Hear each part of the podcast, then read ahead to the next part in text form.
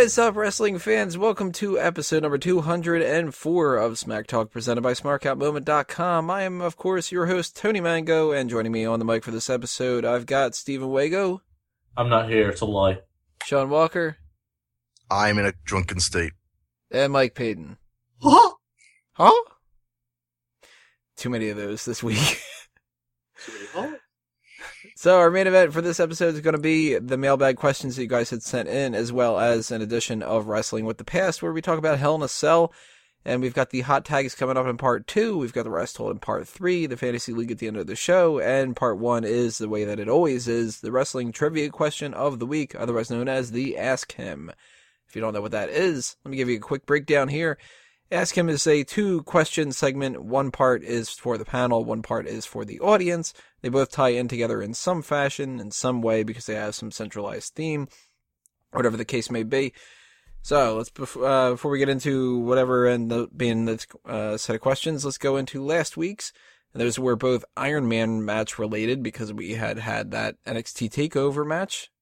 So, question to the panel: Who wrestled in the first Iron Man match in WWE history? Answer to that one was the Rockers had defeated the Fabu- Fabulous Rougeaus at a house show in Montreal Forum, April 8th, 1989, and then they followed it up on June 8th in the Rosemont Horizon in Chicago with the exact same result. Question to the audience Who won the most recent Iron Man match in WWE? And that ended up being a 15 minute time limit draw between CJ Parker and Jason Jordan at an FCW house show on April 10th, 2012. So neither person ended up winning that. See who said what here. Declan Macri says, Congrats on 2,000 subscribers. Thank you for that, Declan. Also says Super Cena against Randy Orton forgot the pay per view though, but it was in 2009. Eh, wrong. Christopher Marin says Cena because Orton couldn't hang on for eight seconds. Again, wrong. Mono Apex says, and his name is John Cena. Fuck TNA, fuck Lenny Poffo, and fucking well done on 2,000 subscribers. Thank you, Mono Apex. Watchman King says John Cena. Christopher Marin says, oh wait, no, I already did that. He said it twice. No, he said it three times. Cena because Orton couldn't hang on for eight seconds. All three of those. All wrong. And uh, rest of show says, I believe Cena and Orton had one in 2009. So yeah, Cena won that one. Everybody fell for it. It is an NXT house show one. So ha, fucking Tony question gets you again. So, questions for this week. These are going to be Hell in a Cell match related because obviously Hell in a Cell is coming up. Question to the panel: Which event had the most amount of Hell in a Cell matches in it? That was 2011? Nope. 2012? One of Nope. those? Ten. Nope. Nine. Was it the one with Ryback versus CM Punk? 2009. I had three matches, and those were Fuck in you now. Newark, NJ. Question to the audience: Which city has hosted the most Hell in a Cell matches? This is over the Cardiff. course of all the different uh, times that we've had it, whether it was on a pay per view or not on the same pay per view. So if you think you know the answer to that, or you want to just take a random guess, leave a comment below, or send a tweet at SmarkOutMoment with the hashtag AskHim, or leave a comment on the SmarkOut Moment page itself. Next episode, I'll give you the answer to that one and run down everything else that you guys say as well. And we are going to continue on in part two with the hot tags of the week. So if you are listening on iTunes and Stitcher, you're not going to do anything, but you got to do a little bit of work if you're on YouTube. And all you got to do is click on that next part. Welcome back, everybody. We are on part two. It's time for the hot tags of the week. Some current events, some news, some rumors, stories, whatever the hell else that's going on in the world of professional wrestling for the past couple of days. Let's get right into the one that I'm sure everybody's got a lot to talk about here. Josh Gad's going to be writing a Gorgeous George movie. Anybody going to check it out? I'm not. Who? Josh What? Gad's that uh the dude from Pixels. He looks like the discount um Jonah Hill. All right. Uh, I get, I get who Gorgeous George is, but let's face it, nobody really knows him other than yo, that guy that Muhammad Ali once mentioned. I Isn't care. Gorgeous George a monkey? it would probably be good to have done this when he went into the Hall of Fame a few years ago, and not like now. I, I What the fuck am I thinking of? You're thinking of Curious George. Curious Jesus George, Christ. That's the one. Yeah, same person. yeah, it's like a crossover, right? It's like uh, Batman v Superman, Gorgeous George versus Curious George. Watch it. Well, here's the thing: if this guy is like a serious name, and this actually gets some money behind it, and there's actually like a halfway big budget movie coming out with the story of Gorgeous George, you know, they they do these biopics all the time. Why why why not? That'd be cool. Yeah. I mean, like the Gorgeous George movie uh, premise, I can't imagine really sticking out to me. But being a wrestling fan and stuff might be one of the things I'd check out. I know for sure though. I definitely won't check it out if it ends up being WWE Studios.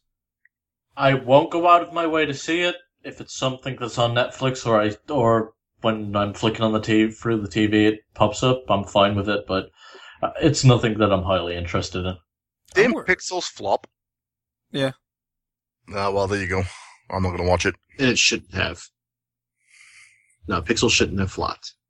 People need to get over their Adam Sandler bias. Did you see it? Yeah. Halfway decent. It's actually pretty good. It's I one of hear those like Dinklage was download list for me. Wasn't going to pay ten bucks to see it. It's got a lot of laughs, a lot of good nostalgia, a lot of good visuals. Adam Sandler is kept to a minimum. In fact, his whole crew is like only there as much as they need to be. They're not throwing your face, and it's just a lot of fun. Does it have. Adam? Does it have Adam Sandler in it? Yeah, If so, oh, it's terrible.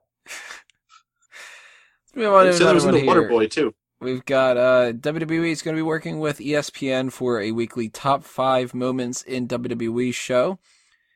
It's a good little step forward in kind of bridging that gap between real sports, fake sports, whatever the hell else you want to call it. But I'm sure there's going to be some kind of criticism of people going like, "Oh, why are you covering the fake shit on here?" Whatever. Fuck you. They're real sports. They're just scripted. That's it. Any thoughts right. on this? Anybody? Uh, Sorry, I wasn't sure what the question was exactly, but um, ESPN thing. I think it's cool that they're getting some exposure on another network and a major network at that. Um, unfortunately, no real sports fan's going to take WWE seriously, and that's mainly because they're not the target audience. Um, if they're going to have a weekly show on ESPN, I think they're going to have to prepare it more like a sport rather than what we're used to. Well, it's They can run clips however they want. It's not something they're bound to do however WWE wants them to do. Hmm. I think it's a good thing that Coachman's involved too, because he obviously knows both ends of the spectrum. So he's not one of those guys that like I, I can't really like you know, send out an actual name because I don't follow ESPN, but like I know this guy's not ESPN, so don't you know do that kind of shit. But like, can you imagine somebody like an Anderson Cooper or whatever like that trying to do this kind of a thing? He wouldn't know the first thing about it, but Jonathan Coachman's been involved for years, so he's going to treat it with the proper respect. So I think that's good. Well, they have him. They have Todd Grisham, and I'm sure there's other guys in the staff that are just you know wrestling fans. Well, I bet don't Is that put, Russell Simmons guy there too? don't put Grisham on this shit. I bet Todd- I bet uh, Todd Grisham would fucking hate to be involved in it. To be quite honest, I think he wants as far away from WWE as he can get. He'd be like, "Oh, it's WWE." Oh, this shit's, oh, this shit's following me. Oh, look at Well, that. that's- We're gonna go to our next clip. It's Christian. Because I don't have ESPN in this country. Well, we do, but it's ESPN Light. We don't get any of the fucking talk shows or anything. Well, you do have ESPN. You've just got to pay for it monthly. Yeah, which I do, sadly, because it's part of the BT package. Also, But- yes, UFC events. but- hook up. S- Sky Sports over here does um monthly things for the WWE. Like whenever they're over here, we'll have a wrestler. And they put them on Sky Sports News, and that's a big thing. And WrestleMania is always a big thing on Sky Sports News in this country. So you never know. It might take off. It's a cool story, but I'm more excited that TNA is going to start getting coverage by E ESPN eight, the Ocho. We got two stories about Alberto Del Rio or Alberto El Patron or whatever you uh, want to call him nowadays. One is Myzteziz has left AAA due to him being involved and problems between the two of them because that goes way back and, you know, we shouldn't be surprised about that. Del Rio also had a problem with the Germany uh, West Side Extreme Wrestling Company through some issues with his deal. I mean, he has an issue with uh, the flight situation that I totally understand. he goes through business class, and they decided that they were going to try to bump him to coach. And, you know, for his arguments, he was just kind of like, dude, that's really fucking uncomfortable, and that's not what we agreed to. Totally understand his point of view. And there's actually reports that he might be coming back to WWE, which I really hope doesn't happen because I'm so sick of Del Rio. Yeah, I know he hasn't been a part of this company for a while, but I, I still don't want to see him back. So I I can't really speak about what's happening with the whole uh, original, whatever the hell else uh, he goes by now. That situation is whatever it is. Totally back Del Rio when it comes to WXW. Totally don't back him when it comes to coming back to WWE. All three issues. What do you guys think about it, Peyton? I don't see any reason why he would want to come to WWE. He's basically the hottest free agent outside of WWE.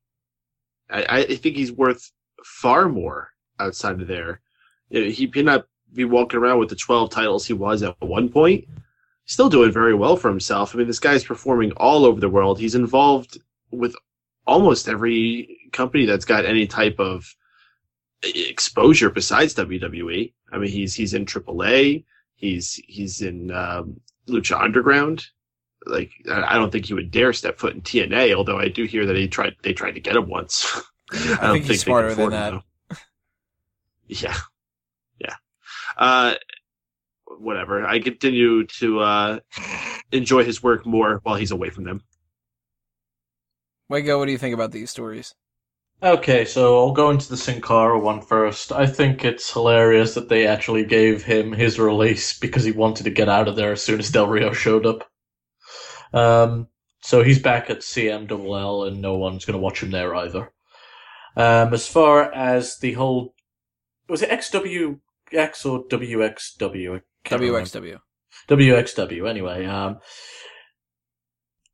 there's so many shady promoters out there that try and pull a dirty on the boys that I'm glad that Del Rio just snubbed him. You can't do that. If you, and then if you personally let people do that to you, other people will take advantage of you. So Del Rio was 100% in his rights. I'm glad he stood up for himself and fuck that guy. There was another, oh, and WWE, as far as I've heard, he's coming back for the Mexican tour. Um, so I think that'd be a good payday for him and then he can continue whatever else he's doing because he's also signed a MMA contract too. So, hmm. Sean, what do you think? Do you want uh, Del Rio to come back? Fuck no! I want him to do what the Mexican thought was be out on this show and fall down the stairs and break his fucking neck. Jeez. What? All I heard Fuck was that prick. I. What the fuck did you say? Basically, Well- it translates to he wants Del Rio to die. Yeah, pretty much. Fuck that guy. Fuck him. I, I, I can't stand Del Rio.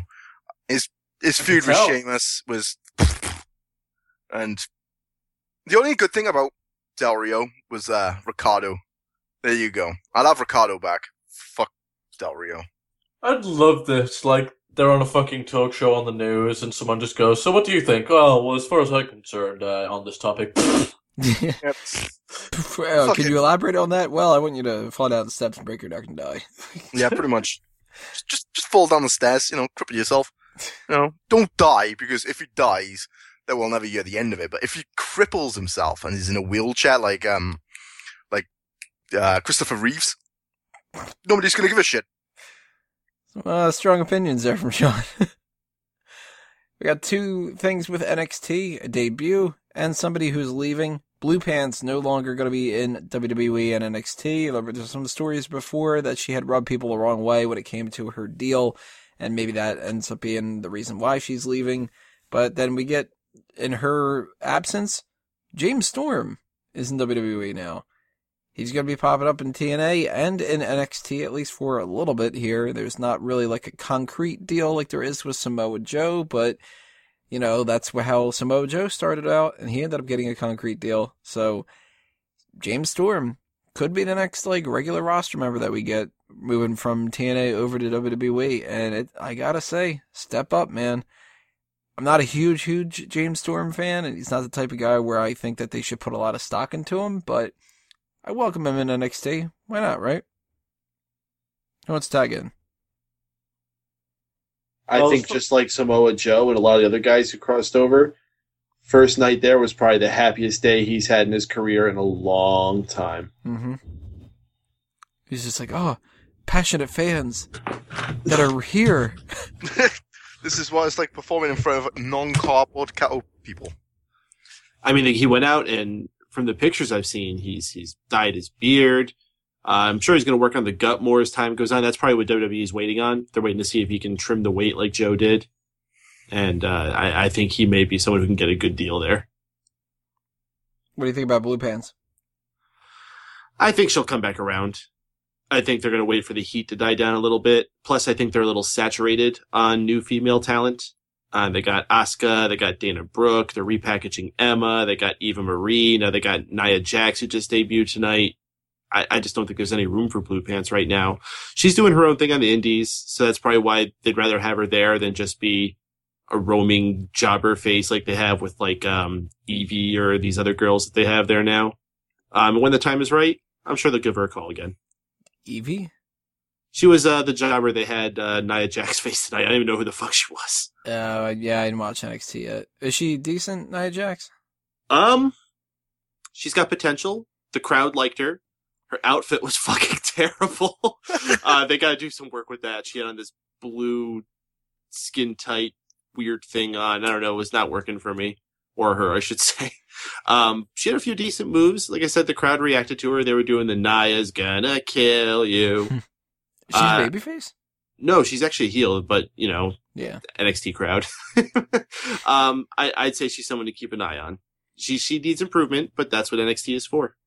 And speaking of improvement, man, Baron Corbin, again, just pulling these moves. Like I'm like, where where did this guy learn how to do this? Told you when to watch. well, Sean, what do you think about James Storm and Blue Pants? I like James Storm, but personally, I think I would have preferred Bobby Roode. I'm Oh, still too. thinking he's going to pop up. I can't imagine that they didn't put out the feelers for Bobby Roode. I think He's- Bobby Roode was probably just too booked with pre-obligations, and he may just be someone they have coming in later on down the line. He probably also realizes that he's got a better chance at being a regular guy than the other Mhm. people. So he's probably going like, well, let me see what happens with these other guys. Like Yeah, 'cause Joe I and could- Storm can go there. They could be the kind of testing uh, grounds a little bit. WWE can get their like, because they got to be hesitant to push these guys because they are such TNA guys. Mm. you know, let them take the heat a little bit. And then when they've gotten to the point where they go, oh, these guys actually kind of work out, then they go, remember that Bobby Roode guy? Let's just hot shot him. I can see that happening. And I agree with what Payton said about uh, James Storm, like being happy, like performing in front of a live studio audience instead of two Cardboard guys. cutouts. Yeah. Oh, this is amazing! I can go to catering and it's just the wrestlers. I can go to catering and there's food. there's this this hot war and the showers. and uh No, Pants, there's kinda- a shower. We got benches backstage that I can sit down on. Instead of there's just like electricity. trash bags that they keep trying to pass off as beanbag chairs Uh, fucking A. that we got to take I'm- out at night. And Blue Pants, I'm kind of devastated because I'm a big fan of Blue Pants, and and I was thinking about buying her Blue Pants T-shirt at one point. they like never even promoted that shirt. I know it was a good shit. It's probably because it's like counterproductive. It's a blue pants shirt. If they ever do bring her back, they're gonna have to repackage her and give her a new name. That's the only thing that sucks. Green Yeah, pants. Yeah, go, go Blue Pants here. Um, you can't do it in that arena unless you turn her heel. Rainer. yeah, arena. You're right. I, I like a clown gimmick that she's doing on the indies though. That's pretty cool. She's just like, I needed a change, and that's why you can now call me khakis. Well, she she does like a cosplayer thing on the indies. She dresses up as all different types of stuff. yeah, she's maybe dressed she'll up just, as um, Charlie Chaplin at the moment. she'll just dress up as Finn Balor. That's pretty hot as well. I've never seen Charlie Chaplin so fit. Nah, you didn't watch all his movies then. I'd bang. What do you got- what did you think about- Pants- Uh, Just Storm and Blue Pants. Charlie Chaplin himself. All right, I'm not gay. All right.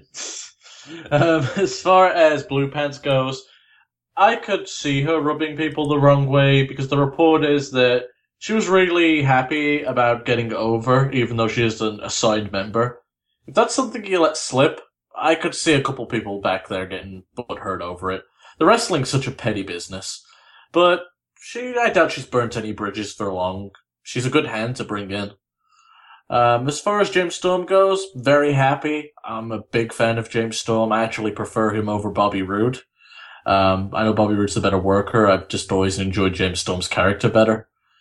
So I'm looking forward to seeing what they're going to do. I'm hoping that they'll end up signing. Uh, God damn it, Sean. Uh, I was um, waiting for you to say the rub me the wrong way thing. so I don't know. Sean's just knocked me off a fucking track, but I'm very happy that he's back, and I hope he doesn't. Do you think we'll things. ever see a reunion of him and Braden Walker? Well, as soon as I fucking saw that he came, um, the thing I posted on Twitter is, uh, knock knock, who's there? It's not Braden Walker, but it's pretty fucking close. What if they did that for like one night? They brought him back, and the NXT crowd would just go fucking ballistic. oh, they'd love that shit. That's the perfect place to do it. they would eat that shit up so much. It'd be it'd be worth it to bring Braden Walker in there. Is, is James Storm cut a promo yet? Because he could totally do it, though. Knock knock, who's there? James Storm. And he just looks right at the camera and winks. Gets a phone call later on. Dude, what the fuck, man? A couple years have gone by. People aren't talking about this as much anymore. Now they are again. You asshole. Might be the best thing he could do because it might get him back in the eye. Right, yeah. He's not doing anything right now, is he? He's probably wrestling for like Not that anybody uh, knows.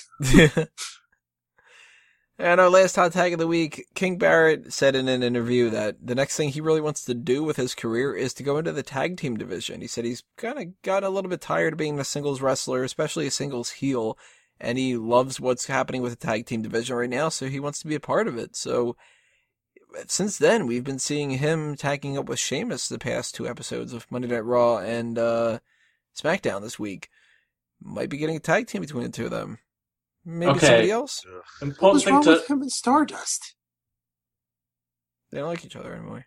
But that was a good tag team. Why'd they break them up if that was what he wanted to do? He actually It- said specifically that he wanted to keep that going. Good thing to note there is he said he's sick of being a singles heel. Turn him babyface. Mhm. The bad news gimmick is better as a babyface gimmick. It's got so much fucking potential. In fact, I could see him get a main event rub if it catch- catches on well enough. Or at least like United States title reign. Like, Something. there's a fucking like high ceiling for him if he's uh switches to babyface. It's a good Everybody, thing it's a high ceiling because once he gets in that thing that lifts him up, sometimes it just keeps going and going. the guy is fucking ultra talented, and everybody wants to sing along with. I'm afraid I've got some bad news. It's fun as fuck to say. Turn him babyface. I don't give a fuck about tag teams. I don't need another front to give a tag team. The only thing I could see happening with this situation that could turn into that is maybe they realized that they missed their, the boat when it came to the Stardust thing.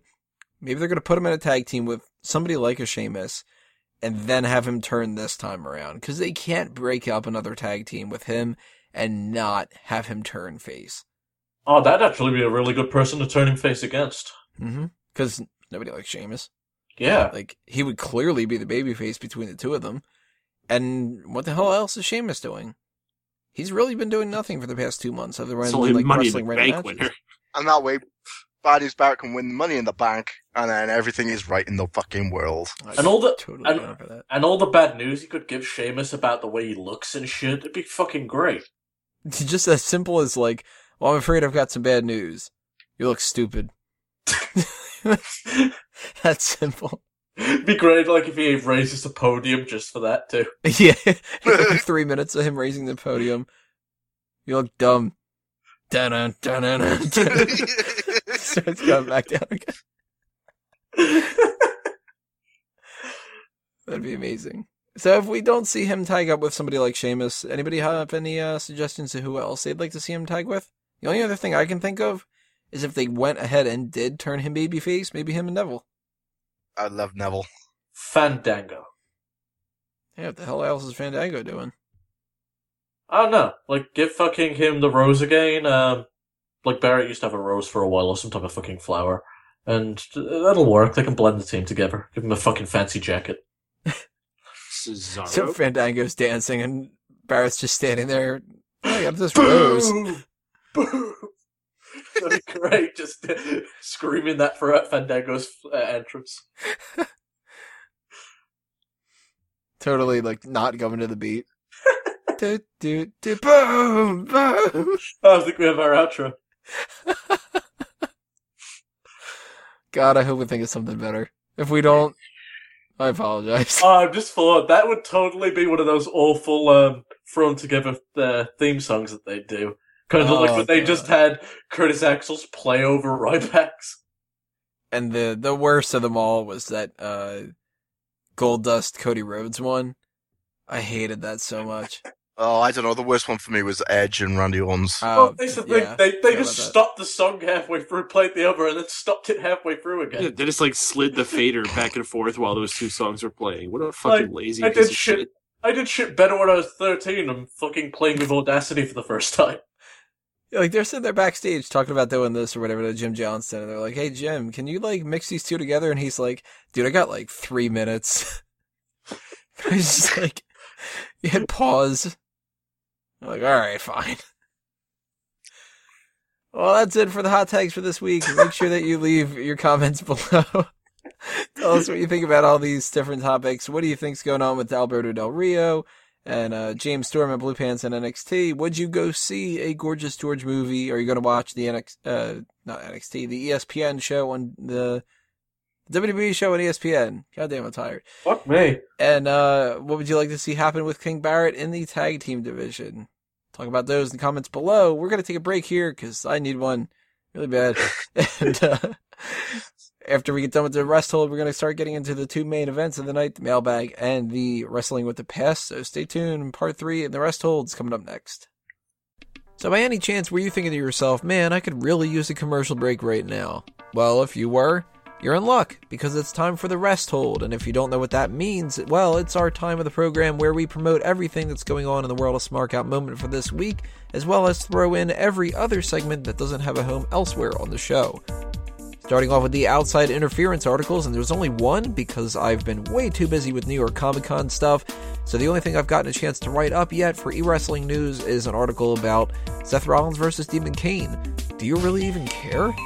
If you do, or you want to read my opinion about why I don't, for that matter, you can read that article on ewrestlingnews.com, but just by going to my profile on there, or you can find that link on the Facebook and Twitter accounts for Tony Mango and Smark Out Moment, or you can find it on the YouTube description below if you're watching it there, or you can go to the homepage of smarkoutmoment.com and you can find it underneath the little section that says Outside Interference. That takes us into Smark My Words, where I highlight one of my favorite comments or interactions from the past week on one of the many different platforms we have for you guys to express your opinions. And this week, I'm just going to give it to the entire Raw post show chat. We had a lot of fun this week talking about the department of headquarters and everything else that's happening with our callers and all that other nonsense. And obviously, I can't just copy and paste the entire thing, which means that you guys need to be a part of the Raw post show chat to be able to see what goes down there. So, thank you to all those who participated in that conversation. And if you are interested in being eligible for next week's Mark My Words, then check out the YouTube screen right now and you will see a list of all the different avenues that I choose from. One of those in particular that I want to highlight for you guys is our Facebook group, The Mega Maniacs. That's a spot where we goof off throughout the week and we invite you guys to join in on the fun. So if you are on Facebook, make sure you join us at facebook.com slash groups slash the Megamaniacs. As part of the Sign Me Up initiative, if you bring a sign that says Smark Out Moment to any wrestling related events that you attend in the future, send a picture or a video of yourself to me, and I will give you a spotlight on the website and on the next episode of Smack Talk. And while we're talking about things that you can do to help promote us, if you want to help us on the monetary side of things, there are three ways in which you can do it. patreon.com slash smarkoutmoment, the PayPal donation button at the bottom of smarkoutmoment.com. And since our YouTube channel is one that's eligible for fan funding, if you go to the homepage there, you will see a little module on the right hand side that says support this channel. Follow those directions, and you'll be able to toss any spare change that you have our way. And obviously, we understand that not everybody can do that because money can be tight for lots of us. But don't forget about all the other ways in which you can support us by sharing our videos and our articles with your friends and on social media with a like, follow, favorite, subscribe and so forth. And that applies to all the different projects under a mango tree that aren't Smark Out Moment as well, including Fanboys Anonymous. Obviously, I mentioned before, New York Comic Con has been taking my priority for a lot of things because Fanboys Anonymous was covering that. Lots of good stories to tell, and we will be having a video up really soon about all of our different experiences that went down. But if you want to check out what our opinions are on the geek culture side of things and what we're nerdy about, go to fanboysanonymous.com, follow the Facebook and Twitter accounts, and subscribe to our podcast on iTunes, Stitcher, and youtube.com slash fanboysanonymous. And don't forget about the All Talk Show, our most random podcast where anything goes and everything is open for discussion. We do those sporadically on megapowersradio.com, and we always let you know in advance when we decide to do them on our Facebook and Twitter accounts, which are both at All Talk Show.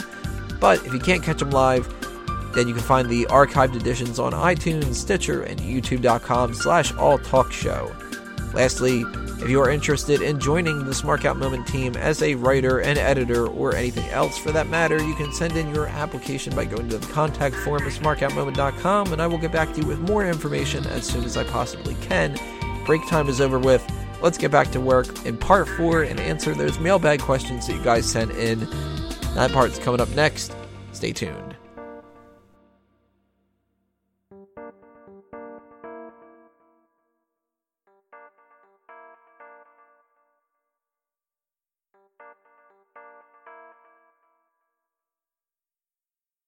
Welcome back from the rest hold, everybody. It's time for us to get into our first of our two main events for the evening, and that's our October mailbag. The questions that you guys had sent in over the past couple of weeks, past month, whatever the case may be, for us to answer on this edition. And we've got a couple different things here. We got four different people sent in some questions. Silent Wind of Doom, Declan Mackery, Mark Swaby, and Peter Piccinini. So let's start off with Silent Wind of Doom. Question number one. If you formed a tag team, which other Smack Talk slash Raw Post show host would you choose to be your partner? And what would the name of the team be? Miguel counts. and I said Miguel because by default, I'd be the Shawn Michaels and he'd be the Marty Jannetty. I don't think we need a team name. I think it'd just be Tony Mango and Miguel Leon. Just WWE rules. No tag team name. But I'm kind of curious. So if you have any suggestions of what our team name should be, leave it in the comments below.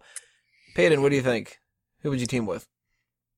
Uh, I guess I would team with Drew, so we can be the big man, little man combo, where he would just get his ass kicked the entire match, and then I can get the hot tag and come in and clean house and win us the match. God damn it! The entire reason I was going to pick Drew so I could make the hot tag because he's the only one smaller than me. well, that's why I got us first. Do you guys have team names? Oh, I was Uh, just going to call mine Stephen Wago, so when the winner of the match is Stephen Wago, so he didn't even get a, like a shout out. Good answer. I can't beat that one. Sean, what about you? Who uh would you team with? Oh, I'd, I'd pick Wiggle. Just You're because mine. he's British. the UK connection? Yeah, the UK connection's got to stay strong. Like, and uh, our tag team name would be the Canadian Elephants. This needs to be a team now. The Canadian Elephants. They need to be on WWE 2K16 with uh what was the other thing? Uh giant thundercock or something? yeah, Thundercock. Was it the Raging Thundercocks? I'm not too sure. I thought it was just the Thundercocks. I think we just kept adding things because it sounded awesome. I Yeah. think you need to bulk him up, give him a steroid treatment. It needs to be the giant thunder The giant raging thunder. Other question from Silent Wood of Doom. Where do you get your t-shirts from? I can't answer that one. Uh, I have a couple other things I need to do first. One is I need to post up a video of me completely muted. Another thing is I need to t- tell you how to draw Pac-Man. And then I need to discuss the pillow that I got for Christmas. These people think they understand our jokes.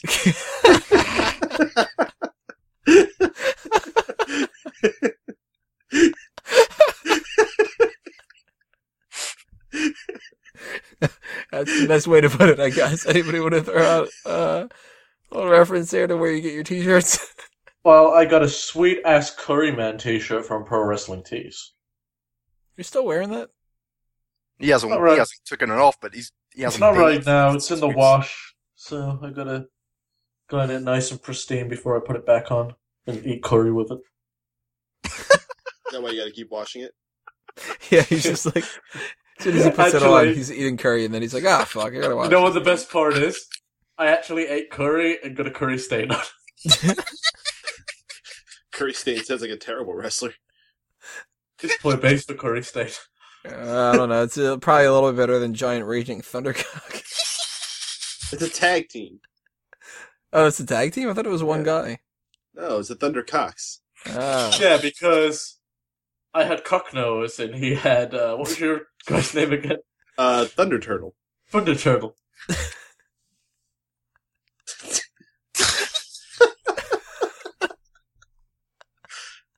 Alright, let's move on here. Uh, Mark Swaby says, "Who is your favorite non WWE wrestler, excluding Curry Man?"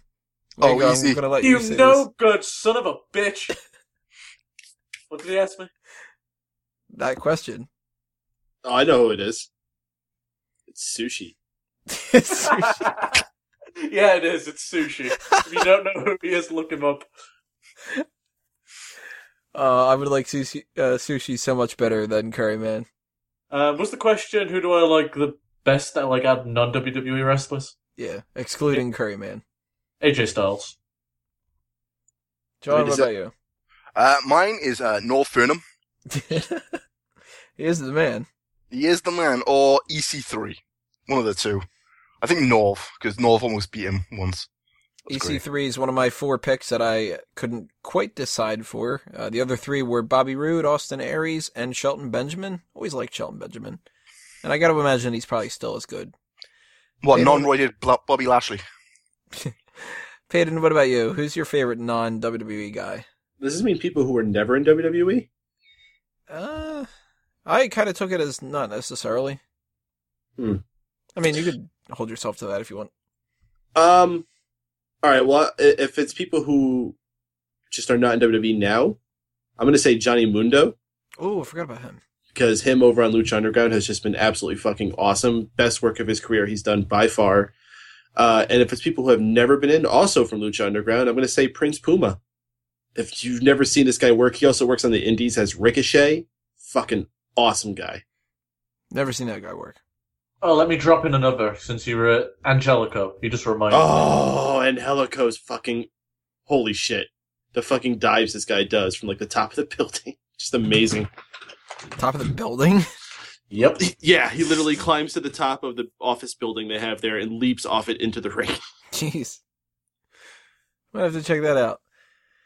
Uh, question from Declan Mackery. If you had to make a WWE Studios film and you could use any amount of WWE superstars or legends to star in it, what would the movie be about and who would you choose to be in it?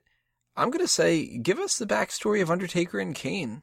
It sucks that we don't have Paul Bearer anymore, but, you know, you can recast that and just do, like, the backstory of how they came to be. Do the whole thing with like the burning down the house or whatever it was. And Down the house. Wasn't there something about like Undertaker had these like kids or something that got killed that they talked about one time? Yeah, that was Kane. No, that he had like a daughter or something. I think I never. there, there was something about that. I can't, I can't remember for sure, but they can make stuff up. They can fill in some plot holes and stuff like that, and just do like kind of like a horror movie that you would pitch it towards like it it ends with like the Hell in a Cell match or something. I'd like to see that, or you can even go past that actually. But Undertaker and Kane, some guy as Paul Bearer, do some kind of a prequel thing like that. I- I think that's the best possible thing. That would be the only WWE Studios movie that I can think of that I would actually watch. Because I'm not watching any of the other crap. I'm gonna be like, oh, 12 rounds, part 9. I got 12 more rounds or some bullshit like that. And I don't want to see Randy Orton go to the papers over and over again. I don't want to see Knucklehead 2 or what the hell's that, that movie that's coming out now? The, um, page one. Santa's Santa's little um, helper. Santa's little helper. Yeah, that uh, no, no. so Sean, WWE Studios says, "Go ahead, let's make a movie." What would you do? Oh, this this is an easy one. I would do the uncut version of Dawn Marie and Torrie Wilson in that hotel room. Yeah, that's Come better than my pitch. Yeah, yeah, yeah, exactly. Peyton, what about you? Kane. Well, I'm gonna do the um, sequel to your story about what happened between Undertaker and Kane. Uh, this should actually probably be part of a trilogy, uh, where the second movie is a romance story between Kane and Katie Vick. That, she could be the love interest. That's true. Mhm. And then the third part of the story uh, is when Kane goes to college, so he learns how to write poems and stuff. So he cuts promos and they play music under him. He's all studious. The story of Glenn. the Glenn trilogy. Wago, what movie would you do? Bully. Bad guys finish first, starring Kevin Owens. And it's just him being a fucking dick to people the entire movie. They're like, "What's the plot of this movie?" So you know Kevin Owens, right? Yeah. Yeah, there you go. Yep. Tell me you it. wouldn't. Yeah, exactly. You fucking watch it. But you know what? He'd have to have some kind of a cameo where like his best bud that bullies people with him is Ryback. And I pictured a scene where he has a flashback to his childhood and how he used to bully in school.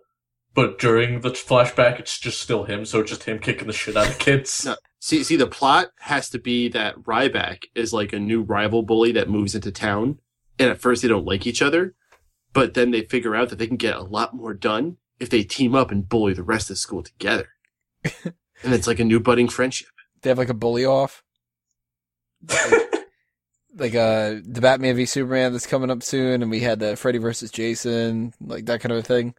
Just have like Kevin Owens versus Ryback. But then they get together and fuck everybody else at the school. Oh damn! I got the perfect title for that as well. Hmm. The Canadian Elephants.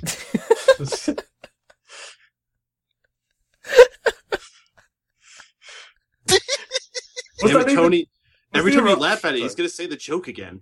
and I'm gonna think it's funny because I'm tired. Was did we fucking say that like on air or off? I don't even it was it was off. It was definitely off. So people just keep hearing about this Canadian elephant. They're like, "The fuck."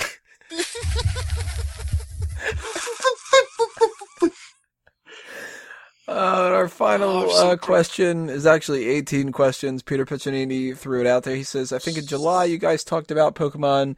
So instead of a 30 day challenge, I got some quick questions for you guys. And instead of us going through all 18 or whatever like that, I wrote down my response to all 18 of them. But I'm just going to pitch a couple of them out there for you guys to throw out. And if you want to answer different ones, go ahead and do that. But uh, who are some of your favorite Pokemon out there? I said one of my favorites is Snor- uh, Snorlax. Another one's Charizard. I really hate the ones that are like duplicates. Like we've got Butterfree already. We don't need Beautyfly. This is a fucking knockoff. I know Wago, you're a big fan of uh, Vaporeon, the asshole Pokemon. I think that's what the Pokedex says. It's my favorite Pokemon. It's fucking great. The reason I actually like Vaporeon just goes back to my like childhood playing the Pokemon games. It was the first one I leveled to 100 and it used to fuck everything up. So uh, that's why it's my favorite. Uh, Togekiss is a beast in the newer games. It just fucks shit up. So I got a few fa- few new favorites, but I'm kind I'm partial to like the original 150. Anybody got like a favorite legendary? Mew. Easily Mew. Because Mew was always that one where you'd read something in like the gaming magazine. The gaming magazine still exist. I don't think so. No. Uh, Okay. I mean, you have Considered. Game Informer. That's about it. Um, but yeah, and you'd like read a rumor on how to get it, and then you'd spend like a week and it didn't fucking work because, and you'd be so pissed. How do I Uh, move you- that damn truck? Yeah, you'd fucking fight Lance 99 times in a row only using like level certain Pokemon. You'd try all this bullshit to get a goddamn Mew and never get it unless you glitch your game. So that's why Mew's always going to be the ultimate legend to me because it existed in a time where it really did feel special. Mm. Even though it doesn't count, I always like the idea of MissingNo. Just like this fucking glitch Pokemon that what was he like the the bird type or something? Sometimes when it wasn't a fucking cube XX Pokeball type. I still think that they should capitalize on that. Just do it like the anti Porygon. If Porygon is supposed to be some kind of digital thing, make him a fucking virus.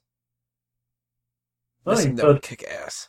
you could tie it in somehow. I mean, it's a big, it's a well enough known thing now. hmm Make that like a new legendary or something like that. The virus Pokemon. Fucking MissingNo. Just as soon as you catch it, your game's done. Piss off all those kids. Yeah, they should know how it felt. Uh, if you were a gym leader, what would your specialty be? I don't think I'd have one. Water or psychic if I had to pick. Psychic, definitely psychic. I'm a, I'm I'm a psychic trainer. My favorite Yeah. Pokemon all psychic. So Here's the cool thing about psychic trainers in Pokemon. They can always like do that telepathy shit, so like I'd love it's like the one role where you get to have superpowers, so I'm fine with it. See, I gotta give a hat tip to good old Gary Oak. He had that variety. He fucked people up. I think I'd go variety. Nah. Like, okay, well, you just went through the like water badge and the poison badge, and what's the one type that I can use against you? And I'll be like, nothing, you little shit. just fuck him up. you know, see, as long as I can have Mr. Mime and Espeon, I'm happy. Oh, Mr. Mime, I hate I Mr. I Mime. fucking fucking hate Mr. Mr. Mime.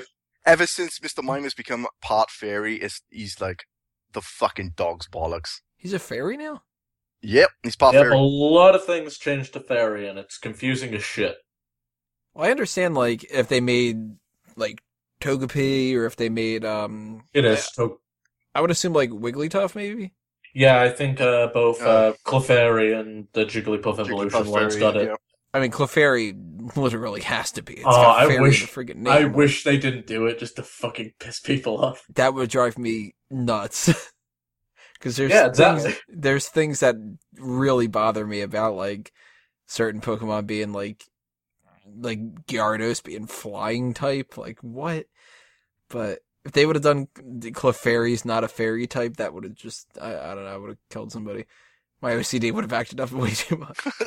Yeah, I never understood like when they started making the remakes why they just didn't fix stupid shit like that. hmm Call it a water dragon. Water dragon, have fucking Charizard be a fire dragon. Oh, you know what? Looking through my list of my answers and stuff, I forgot to mention another one of my favorites that nobody ever likes because he kind of sucks, but I still do love him. oh, Delibird. Zack Ryder. Oh, Delibird.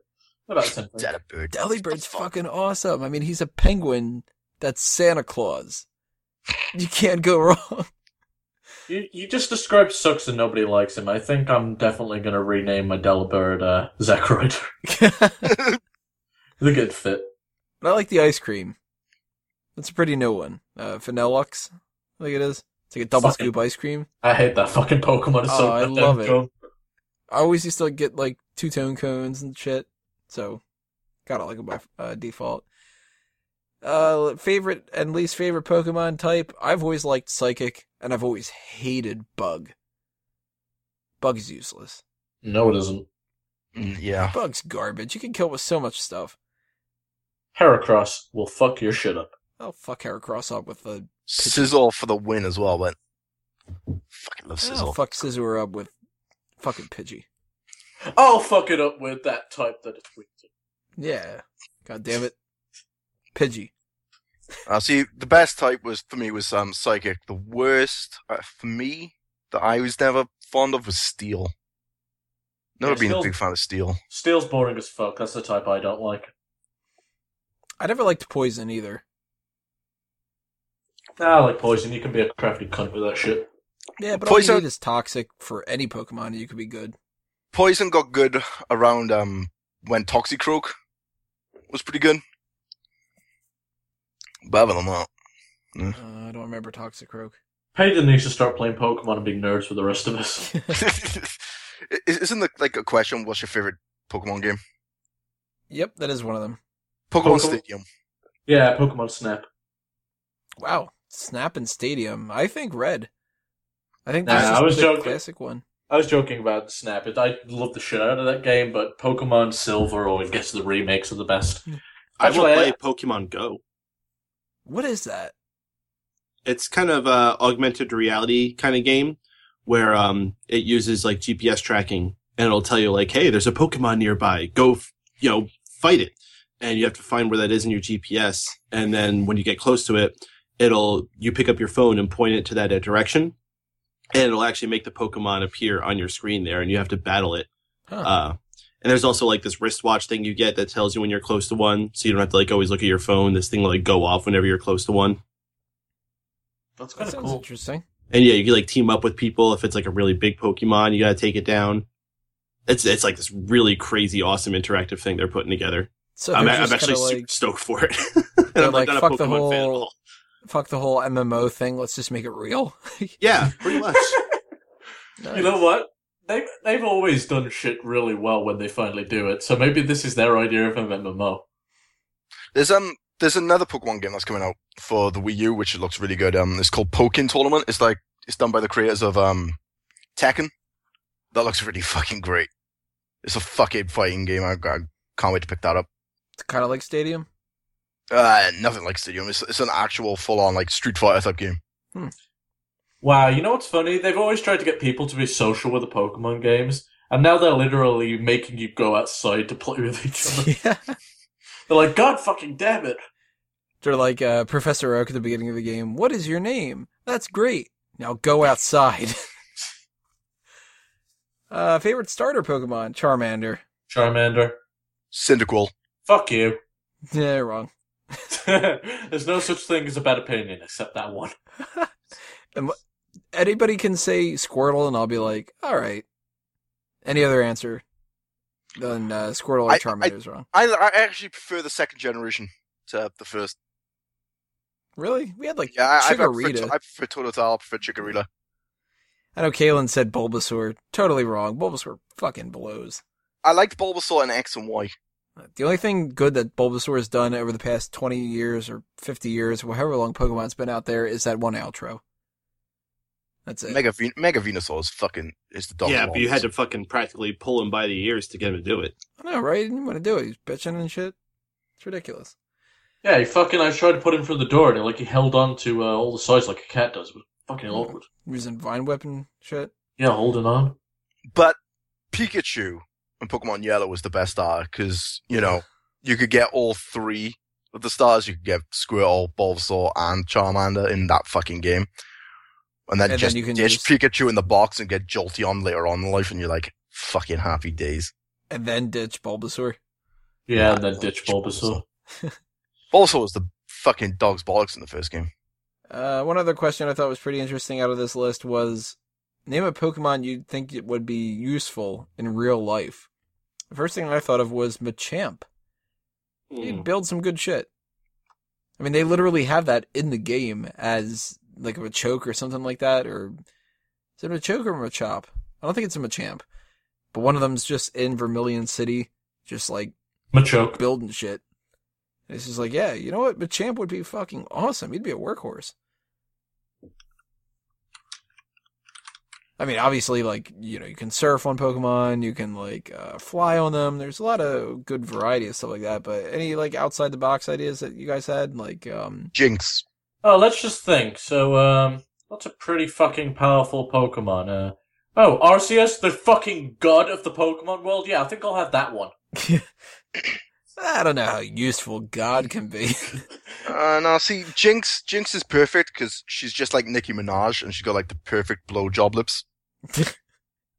That's horrifying. Think about Yeah, Jynx uses amnesia after that. on her, on itself. Yeah, that's what. yeah. Please, I don't want to remember. Also, Alrighty. the, also the cow Pokemon. Miltank, is it? Miltank, the free milk. Free milk. Yeah, but I don't know if I'd want to drink that milk. And then you got Magneton, free electricity. And then you got Porygon, which is free internet. Yeah, but like Magneton to get too close to your TV and like fuck it up because it's magnet. Self Could you get like Alakazam, and then you could just convince anybody to give you anything you want? You And, and then you, get then you Alakazam and just be like, "Yo, instant spoons, come here." and then you got Ditto, who can transform into anything. But just with those little two dots and the weird smirk. I don't care. As, as as long as it can transform into Samantha Sink, but I'm I'm good. I'm just imagining like fucking her with a ditto face. That'd be creepy as fuck. you know, he'd probably be I'd have to use uh, Chef's pleasure bag for that one. you, you could probably get Meowth because he actually speaks English and like walks upright. I thought you were gonna say because he's got that payday move. Yeah, get bank. Damn right. Sure, that too. I am Eddie surprised can talk. that, that, to be fair, Tony, that your favorite Pokemon's aren't like fucking Ekans, which is like backwards for snake, and Muk, which is like cum and shit. Yeah, there's no way I'm liking Muk. Yeah, it. but to be just think about it though, Blastoise would be perfect because if you actually measured how powerful his blasts are, like from our standards, it would put a hole through metal. Yeah, like- I mean, all the stuff in the Pokedex is all ridiculous. It's like, uh, I, th- I think like Machamp's thing says he can have like a thousand punches in a second. Uh, the, the don't- creepiest, the creepiest one I've come across in the in the Pokedex entry is um Drifblim, where it Oh, whispers yeah. to children and then drags it to hell. It's like fuck it, hell. That's a bit dark in it for a children's show. No, like for child's- Drifloon was, it just goes around looking for kids to grab onto it because it looks like a balloon, and then no one sees the children in it. And then there's the thing with the keys or the the. What, is it the key one or is it the mask one? It's like The supposed to be like a dead human. Oh, the mask is a dead human, and the mask is always crying because, like, something to do with. because it remembers that it used to be a human and it's Yeah. dead or something. It was just Yes. like, yo, dude, whatever happened to like, look at this little rat. Now he's a bigger rat. Also, Cubone is a bit sad because he wears Yeah, the that's- skull of his dead mother. I think the saddest one is that Spring who has to keep springing. Oh, God, oh, yeah, it's, stop yeah, its heart, it, that every bounce like makes its heart beat, and if it stops, it just drops down dead. What The the, fuck happens if it falls over? It's the Pokemon equivalent of that movie Crank. well, that sounds like an interesting spin-off. well, they have Have it- Crank, and then it's uh, Spoink or whatever his name is. And Kevin Owens star. There's your new buddy picture. Kevin Owens and Bulbasaur and all them all just mashed together. And I think that's a good way for us to end our mailbag. In retrospect, right? Favorite Pokemon: Espeon. Favorite Joe. Favorite region: Johto. Favorite game: Silver. There you go. All right, Alrighty, Miguel. guys. If you want to send us any kind of questions for the next edition, which is going to be November something or other, I got that list next to me somewhere around here. Um, From here, here. somewhere around here. Yeah, And before somebody sends, before somebody sends it in, favorite Digimon: Agumon. Ugh, gosh. fucking Digimon. Ugly Uh, November 11th, episode 208. That's when we're most likely going to be doing the next mailbag. So we've got a little bit of time for you guys to just uh, brainstorm some questions and submit that to us. I will just put those off on the side if you submit them now, and we'll answer them when it comes down to it. So anything, whether it's wrestling related or not, obviously we talked a little bit about stuff that wasn't wrestling related on this. Thank you to all the four people who sent in your questions for this month. Mark, Declan, Silent of Doom, and Peter. And we're going to continue on with our second main event of the night, which is Wrestling with the Past, in a Cell. Our second main event for this episode is going to be Wrestling with the Past. We're going to talk about Hell in a Cell, and we're just going to keep it a little bit relaxed here. Talk about a couple of different topics. Number one, favorite moments from the past couple of different events that we've had. The first one was 1997, so we're going to go back all the way there. Talk about what's coming in the future, too. Our best moments that we think have happened as well. All those memories that we've had in between. And uh, who we think are the most iconic Hell in a Cell competitors. What we think the match means to us now.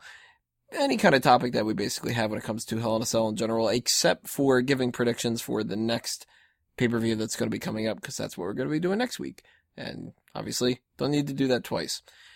So, I guess the first thing that we can talk about here is that most iconic Hell in a Cell guy. That's the topic that really started out as the main thing that I wanted to kind of talk about here. I gotta say, it's tough to really narrow down who it is, but I would put out five different names as potentials. I want to see what you guys think about this. Mick Foley, Yep. Undertaker, Nope. Yep. Yep. Yep. Triple H, Yep. Yep. Shawn Michaels, No. Nope. Nope. and Kane. No. No. Nope. Now, between those five, I would say the two that stand out the most to me are Mick Foley and Undertaker. Nope. Nope. Triple H, I can see a huge, huge argument for. I that think he became actually. that became Triple H's match after a while. I think he is Yeah, he, maybe he stole tied. that from Undertaker. He might be tied with Undertaker, or he might be like one underneath for having like the most amount of them. So I can totally understand that. But I mean, when I think Hell in a Cell, the first thing that comes to my mind is Taker versus Foley. Now, see, when I think of Hell in a. Cell, I think of Chris Jericho and Triple H.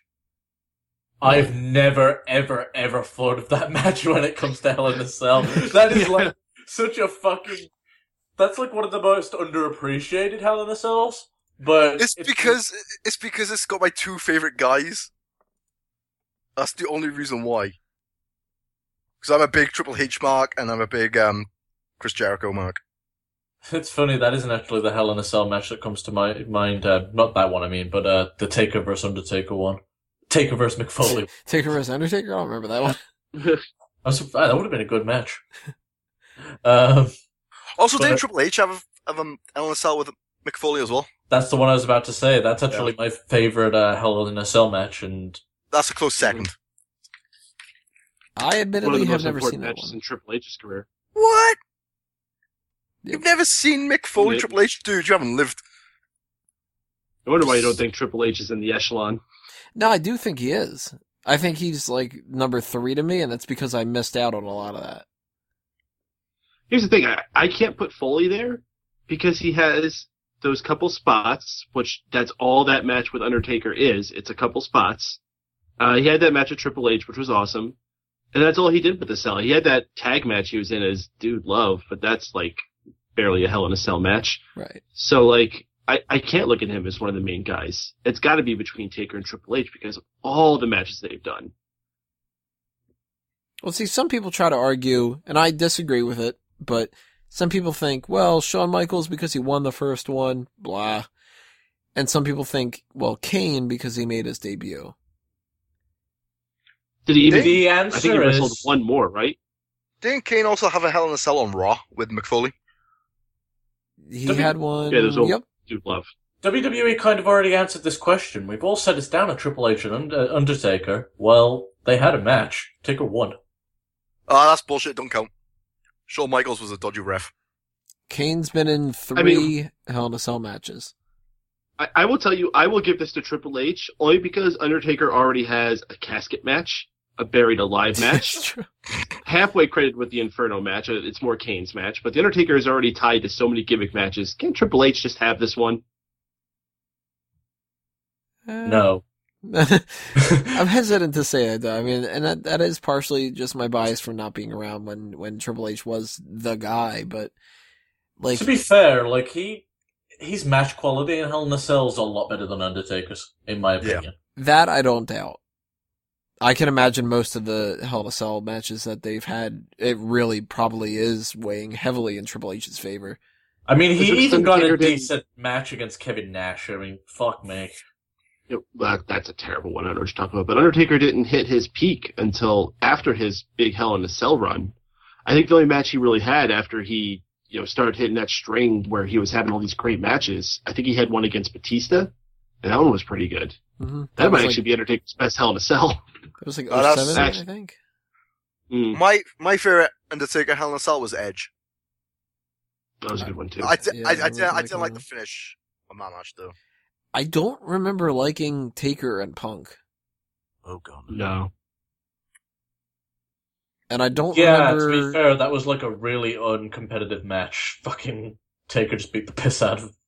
I don't remember Taker and uh, Big Show. That's from before that. Didn't Ryback and CM Punk face each other two years in a row? Yeah, like oh man. That's one of the problems with Hell in a Cell, and I was gonna write an article about this, but then I just realized like how much it bugs me. I couldn't write it. Maybe I'll get a chance to, maybe I won't. It just pissed me off too much, and it's easier to talk about it on a podcast. But this Hell in a Cell match has become so watered down, and it's not just because it's a Hell in a Cell pay per view every year, which is like a guaranteed at least one per year we had two per year for the longest time. And it came at a time of the year where like they weren't putting a whole lot of effort into these things. And it really like you look at Triple H and Cactus Jack. That was a huge feud. They were fighting each other in multiple gimmick matches and it was like, you know, a bitter, bitter rivalry. And you had Undertaker and Mankind. Puh, I, I, I don't even need to explain how fucking bitter that rivalry was. But then you get like 2007 or 8 or whatever when they started doing the Hell in a Cell pay per view. Did we really need Randy Orton and Sheamus? That was Mark- a hell in a cell. That's Mark one of the most long running freaking rivalries of all time, dude. It's still going to this day. Still going. and it's sucked always. We had Del Rio versus John Cena versus CM Punk. We had Mark Henry versus Randy Orton. We had a five man Hell in a Cell on a Raw Super Show as a dark main event between Cena, Del Rio, Punk, Ziggler, and Jack Swagger. That like, you would think Hell in a Cell. Holy shit. On Monday Night Raw, we should talk about this. No. It was a five minute match. Like they beat this to crap. And the CM Punk and Ryback thing, two years in a row, you have CM Punk beat Ryback in a Hell in a Cell match. I can't get into it. Like, out of all of the Hell in a Cell matches that we've had in the past five, ten years, I don't really remember any of them as being memorable. The whole point of Hell in a Cell, it was the last resort to settle a feud once and for all. When you heard Hell in a Cell, you're like, oh fuck, shit's about to go down. And you don't get that buzz anymore. It's like, eh, Hell in a Cell, eh? You know what I I gotta correct you, about Hell in a Tony. Cell? There was there was one in the last five years that mattered. End of an era. I don't think it did. No. You're full of shit. I look yeah, at that as that is really important. And the fact is, they built it to needing a Hell in a Cell. I thought that Mhm. definitely needed it. I look at that I, I honestly, they- after they, that match, I was hoping they were just going to stop the pay per view because it's like, all right, this is how it's supposed to be done. We're not going I- to fuck it up anymore. Was hoping they'd retire the cell for a few years. and you know what? Mm-hmm. I look at that as a disappointment. I don't think that that's anywhere near as big as they make it out to be. I Like preferred their match last the year before. I didn't want to see That's Triple. H and Undertaker fight two years in a row, and I think that they would have been better off if they would have just had that one match that Undertaker won, moved on, and had somebody else. Like that didn't do anything for me. Well, it's the end of the era. We're never gonna face each other again, but we'll face other people, and just kind of keep doing our shit. Oh well. No, it's supposed to be the end of an era of those three guys having interaction with each other. You think about the history between those three, it's massive. You're going all the way back to the mid 90s, and almost all the matches that they've had have been excellent. And it's like, all right, well, this is the end of that. We're not going to see these three guys interact anymore. I think the fact that the two of them continued to do stuff just watered it down too much for me. Like if we would have never seen Undertaker again, I would have hated it. But like, or maybe if like if Triple H wouldn't have wrestled anymore or something like that, where I would have felt more like an impact. To me, with this, it was just kind of like, well, they couldn't think of anybody else to do, so they just did Triple H again. Like that didn't really mean anything to me. They could have had that outside of Hell in a Cell, it would have been the same thing. No, I, I think you're missing it, man. It was such. They were just celebrating an era that's gone by. I mean, they I- specifically brought Jim Ross on commentary for it. Yeah, like, uh, these are supposed to be your three favorite guys, and you're completely missing the point of this. I don't understand it. I, I Triple actually H agree isn't- with Tony. This is a tailor made gimmick for you. Triple H they isn't one of my specifically three went inside favorites. your brain and it was like, all right, let's make this. No, Triple H isn't one of my three favorites. Sure he is. Ah, not even close. Yeah, he is. Yeah, you like this guy. no, I mean it, it just it didn't do it for me. And I'll give you this though, it's a hell of a lot better than a lot of the other ones we've been getting. Like I can't even remember most of the other ones. I can at least remember that one. I can't even remember what the Hell in the Cell main event was last year. Wasn't that like Dean Ambrose and Seth Rollins? Rollins and Ambrose, yeah, and I don't remember how that ended. Oh, that was great. That was when they was did that Bray double Wyatt. spot falling off going through the tables, and then Bray Wyatt came in. Yeah, with the hologram. Oh, the hologram. That's right. Yeah. Fucking terrible. Actually, that's a Hell of a Cell match that mattered, but the reason we forget that it did is because It's just a it's just so pay-per-view. ward, it's just so watered down. hmm I you shouldn't, you shouldn't have to call the pay per view Hell in a Cell to get people buzzed for Hell in a Cell. The match should sell the fucking pay per view. Should be I ruckus in a cage. I stopped caring about Hell in a Cell after the first Brock Lesnar and Undertaker match. That's when I stopped caring about it. That was something like 2002, 2001. Mhm. You know what one really stands out to me? was Chris Jericho and White and Triple H, and before that it was Triple H and I don't fucking know. One that really stands out to me is something that just like was unnecessary that I'm looking at. And I don't remember exactly what went down when it happened because I wasn't watching then. But looking back, maybe you guys can fill me in on like, no, this was really great at the time or something like that.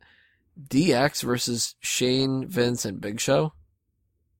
No, that was Oh stupid. god, that was awful. I can't That imagine. was that was during one of that- the darkest eras of wrestling, Mhm. and that was during one of those terrible DX reunion tours. And also, even like the whole freaking Vince and Shane thing was kind of played. The only good thing they did during that whole feud is when Vince McMahon was calling out God, and Shawn Michaels had to get God as his tag partner. I actually liked. Actually, that was a, that was a different feud, wasn't it? I actually li- yeah, it was the Shawn Michaels feud, which then led to the Triple H That's and Shawn Triple H. reunion. Aha. Um, so it's kind of the same thing. Somewhat. It's uh, but I liked the DX reunion tour, the first one. I didn't like the second, the third, the fourth, and the fifth. Um, and this match wasn't great by any standards, but it did finish off their feud like it was meant to. Well, you like the fact that they shoved Vince McMahon's uh, head in Big Show's ass. It was, very, it was very, it was very, very fitting because that's the anti-establishment, and they're sticking the man's head up some guy's ass. Well, not even just that. They they had a running shtick about making Shawn Michaels join the Kiss My Ass Club, hmm and he wouldn't do it. Yeah, they'd even had like skits where fucking Shawn had thrown Shane's ass into Vince's and stuff. So it was a running thing, and th- the matches looked ba- back on like kind of shitty because people don't like that era of DX, but I think it was a lot of fun.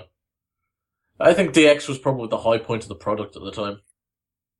Well, You know- obviously the first thing that started this all off is Shawn Michaels defeating The Undertaker. We got Kane's debut at Badd Blood. Uh, one of the most, like, iconic things that's ever happened in WWE. And one of the most important things, too, because that led into the whole Montreal screw job and everything. That whole time period, lots of really important shit happened. And the person who owes the most to uh, Hell in a Cell, clearly Glenn Jacobs. That dude, like, he just debuted and he made a fucking name for himself in one shot. I mean, of course, they built it up. So it wasn't like he came in out of nowhere and whatever, but he looked like a fucking monster then. And that's gotta be one of my favorite debuts of anybody in any situation ever. That was amazing back I would say it's the best debut of all time. It probably I dare is. someone to name a better I- debut of anybody.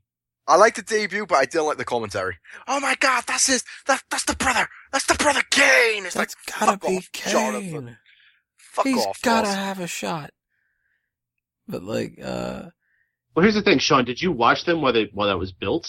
Because it was a really big mystery. It was so well done when they did that. When Paul Bearer was coming out and just be like, "I know your deep dark secret, Undertaker." he's alive, Undertaker. He's alive. Oh man, Paul Bearer was so fucking good at that time. To be fair, I didn't watch the WWE back, well, WWF back then because it wasn't on Freeview, unlike WCW. Dude, this No. was gripping television at this time. This was the shit to watch. Mm-hmm. That was actually when you could give a shit about their storyline instead of just being like, "Oh my god, I know it's whatever." Like, this was like, yo, you go to the playground next day in school, you're like, "Yo, guys, I think I know who Kane is." Kane is Glenn Jacobs. Bullshit. You don't know who Kane is. No, man. I swear to God. I, I read the, in this magazine, like, right, it was the next article right after How to Get Mew. It's the most amazing thing in the world. And that was another cool thing. There were no dirt sheets back then. weren't even really wrestling forums. You know, people were just fucking fans. There was like you could spread the most bullshit rumor and get people to uh, buy into it. My you dad could is just be Kane. like, like that. You could do something like that, or you could be like, you know, you know who really is Kane? It's Sting because he's coming over from WCW, and people would be like, "Oh, dude, that's fucking amazing," and you'd be like, "I know, it's total bullshit," but like. That was amazing. That's one of the best things that's ever happened in Hell in a Cell. And, you know, we're saying it. One of the best things that's ever happened in WWE, period. Really, we had, like, our tornado tag match was next, and, eh, you know, it was what it is. But It was a big drop. Like, how do you go Huge. from that classic that Shawn Michaels and Undertaker had, and it's just like, yeah, right away, let's have a tag match on Raw. Mhm. So like they, Dave, they, they Me- spent no, they wasted no time, you know, making it oversaturated with that. back when in his more relevant days, Dave Meltzer gave that match a five out of five stars, and I've never really thought that. The tag match? No, no, the Shawn Michaels and Undertaker one. I've never considered it a five star classic. I consider it a very, very good match, but there's other ones that I put higher above it. I don't remember a lot of specifics behind it. I remember liking it a lot, but I can't imagine it being a five. I mean, that No, it's probably would be like a four. no. I would give it a five. It watch it. Shawn Michaels is at his best. The way he's bumping around in that cage. These guys get credit a lot because this was the first match, and they pretty much went out there and found all these crazy experimental ways to use it. Like you know, usually when people go into something like this, they start small, like they did with the ladder match. Uh, with Hell in a Cell, they're pretty much like, uh, yeah, we're going full throttle. And then somehow Mick Foley was like, yeah, I'm going to find a way to top that anyway. Yeah, Mick Foley's just kind of like, oh, that was cute. Shawn like jumped halfway down it into the table. Huh. Yeah, watch this. Hey guys, you want to see my teeth? Hey, guy- hey guys, see you later. I Hey, mean, what- that takes us to the King of the Ring one, and holy shit, man. I mean, we've said so much about this already. I mean, it basically boils down to never again. What did the ribs say to the table? Break. Like, that is one of the most horrifying things that you can watch when it comes to that. I put that up there with the, uh, the leg injury that Sid got. Mhm. And um, you know, another one that like people don't mention it a whole lot, but another thing that made me immediately feel uncomfortable was when Candice Michelle fell from the top rope. I was just thinking that actually. I hated that too. That And was just especially like ooh, like just Beth um, Phoenix like not giving a fuck and just like rolling her over. just dragging her like you know, bitch. Like, you know, it's just like holy shit, dude. She's like dead. You know? but that I- I watch the King of the Ring one every once in a while. Every time, still, I just get goosebumps. Yeah, you just hear that crack, and everybody just it does an awe to it before it, everyone goes wild. It's almost like time does slow down for it. Mm-hmm. It's a freaky thing because, you, especially after you heard what happened to his body, though, and what he went through, you couldn't like really appreciate how bad it was until afterwards. Yeah, I mean, the fact that like he would be backstage and out of his mind, just a concussion and all these issues, and just the story that uh, he tells where he turned around at Undertaker and he just goes, "Hey, did we use the thumbtacks?" And he's like, "Mick, look at your arm." Like that it is insane. And when you watch it, I mean, the worst part of the whole thing. I mean, obviously, the worst part of the whole thing is actually like they went through and they did it. But like, the part that gets me is when Jerry Lawler goes, "That's it, he's dead." It's just like he's done.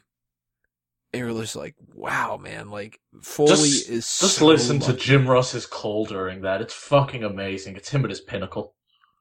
That shows you how good Jim Ross is. And I mean, of course, he's coming from a like, you know, a level of truth, but at the same time, like that is one of the go-to things to hear in your head when you start thinking of like great commentary. It's tough not to be able to sell it, but holy shit, does JR sell it. And you got like that little part of the match where they were just kind of like, let's just figure out something else to do. And you've got um, uh, his name's escaping me right now. I just had it a second ago. Uh, Terry Funk. Terry Funk. Yeah, that he's doing that, and JR's talking about how like, well, you know, they've got their issues, but they are friends, and like, he's covering it. You know, Uh huh.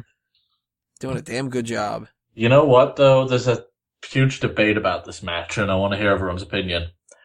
Was the roof gimmick to break? Yes. Yes. I will tell you why. When Mick Foley falls, you see zip ties right next to him. Really? Without a shadow of a doubt in my mind, that roof was gimmicked. What I don't think was planned was for that chair to be there and fall Yeah, down. Steel chair that was fucked him up. You know, yeah, I don't think like, that was part of the plan at It must have been like, ow, that hurt. Ah, fuck. He's just kind of like, well, this is gonna hurt. Holy shit! I didn't know that was gonna happen. Isn't that when his tuff got like lodged in his fucking nose hmm hmm because of the steel Yeah, chair? that fall was actually way worse than the one on the table. Which is Yeah. shocking. But he got Yeah. to roll. Well, when he hit the table, he rolled. That would have took Mhm. away a lot of the brunt of it. Plus, the table just had a bit more give because it was a collapsible table, Right. and he also didn't have a chair folding out. Yeah, I mean, there's a big difference when it comes to I'm gonna land on this like cardboard kind of padding sort of version of itself. Uh, you know, he hits the uh, rest of the stuff that's in the commentary table. It's not gonna feel good, but you compare that to I'm gonna get choke slammed multiple feet up through a cage onto a fucking steel chair. I'll take the goddamn fall onto the table any day. Just imagine how bad it would have been if Mick just hesitated at the last second. Ooh. Like, like before he got thrown off, that could have ended ugly. But that's the iconic thing for Hell in a Cell in my mind. Oh, definitely. It's the number one thing that sticks out, and because just how frightening it was to some levels. Like, it was genuinely worrying what the fuck happened to this Mhm. dude. And I really, really sincerely hope they never try to top it. Uh-huh. Uh, they won't at this point. They know better. You know what cracks me up though? All right, so we've just put Mick through the ceiling. I'll just climb down. Oh God, my ankle! so it's like Undertaker hurts his ankle uh, just climbing down, and Mick's broken in half. it is kind of funny though to think like Undertaker's a legit badass. Like there's no arguing whatsoever. This dude has gone through a lot of shit. He could kick all of our asses at the same time. But it's funny that it's like Mick Foley jumps off a cage, goes through a table, he gets choke slammed through, he hits a friggin' steel chair and whatever like that. And Undertaker's just kind of like, ow, my knee. oh my, oh guys, no, seriously, my leg like really hurts. Mick Foley's sitting there, he's got a tooth through his fucking nose, he's bleeding all over the place, he's got a concussion, broken ribs, broken everything. Like he's as fucked up as Sean is when he gets hit by a, a, bus or the, whatever happens next. And uh, and then Undertaker's just kind of like, ah, guys, ah, I got a paper cut, it really stings. I, I think we got to call a time on this one. Timesies. Pansy Taker is that a new evolution? Is that a new character? Undertaker? I don't know. I'm not calling Undertaker pansy. That's all you guys. Hell no, this guy gets caught on fire and just goes, ah, fuck. Well, at least he didn't call him a big old dick. But a lot of these are forgettable. Uh, uh, oh man, I really botched the hell to say forgettable there, didn't I? Forgettable. Forgettable. That's what I was trying to say.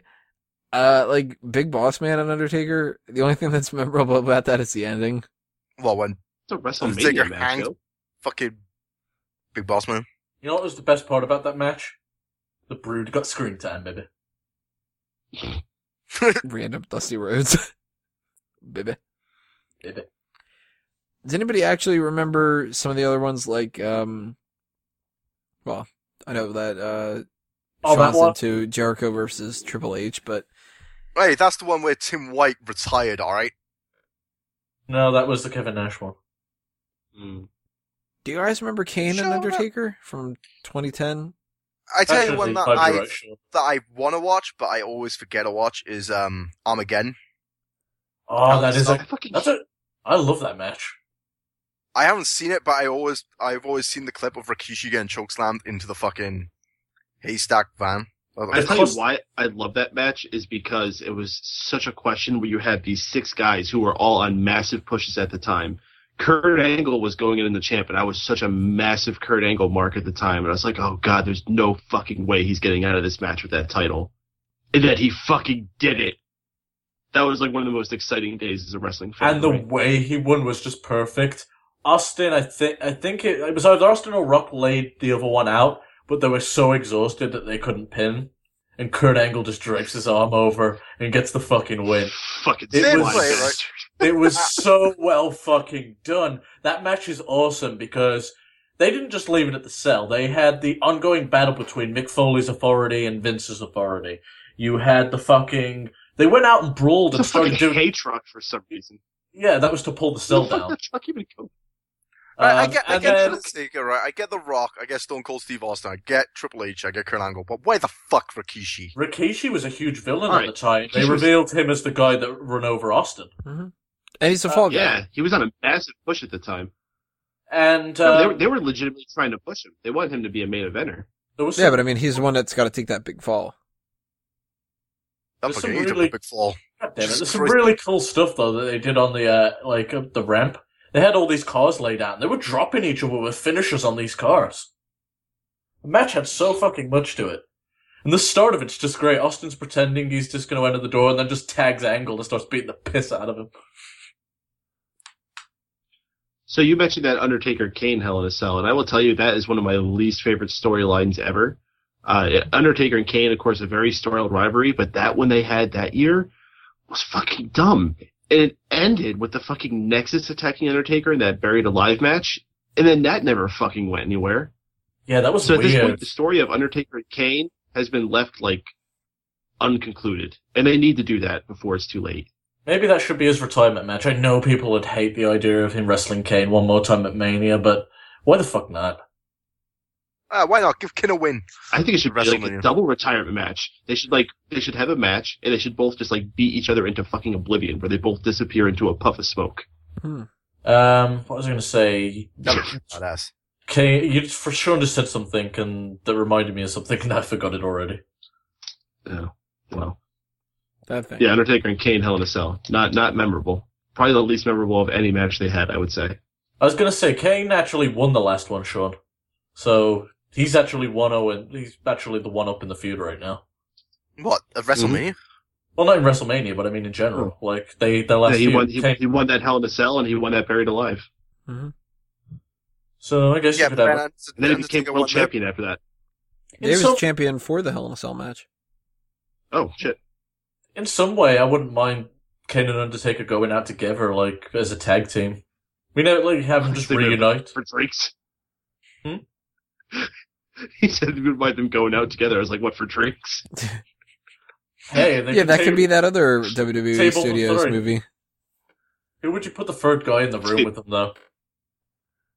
Oh James Storm. gosh. They can defend Kane. It's the such a drink a championship. You know who they should put in? Bo Dallas, because of how awkward it'd be. Hey guys. Oh, and apparently, like he's. I know we was talking about Table Three earlier. Him as the third Shield guy. Fucking great. Uh, another one I'm, I think is really kind of underwhelming. DX versus Legacy. At Yeah, the this time is, it made this sense, dud. but it, it did need to be a Hell in a Cell match. I I, don't, know, over, though. I don't even didn't remember who won. This was one of the most forgettable DX runs. DX won. What year was this?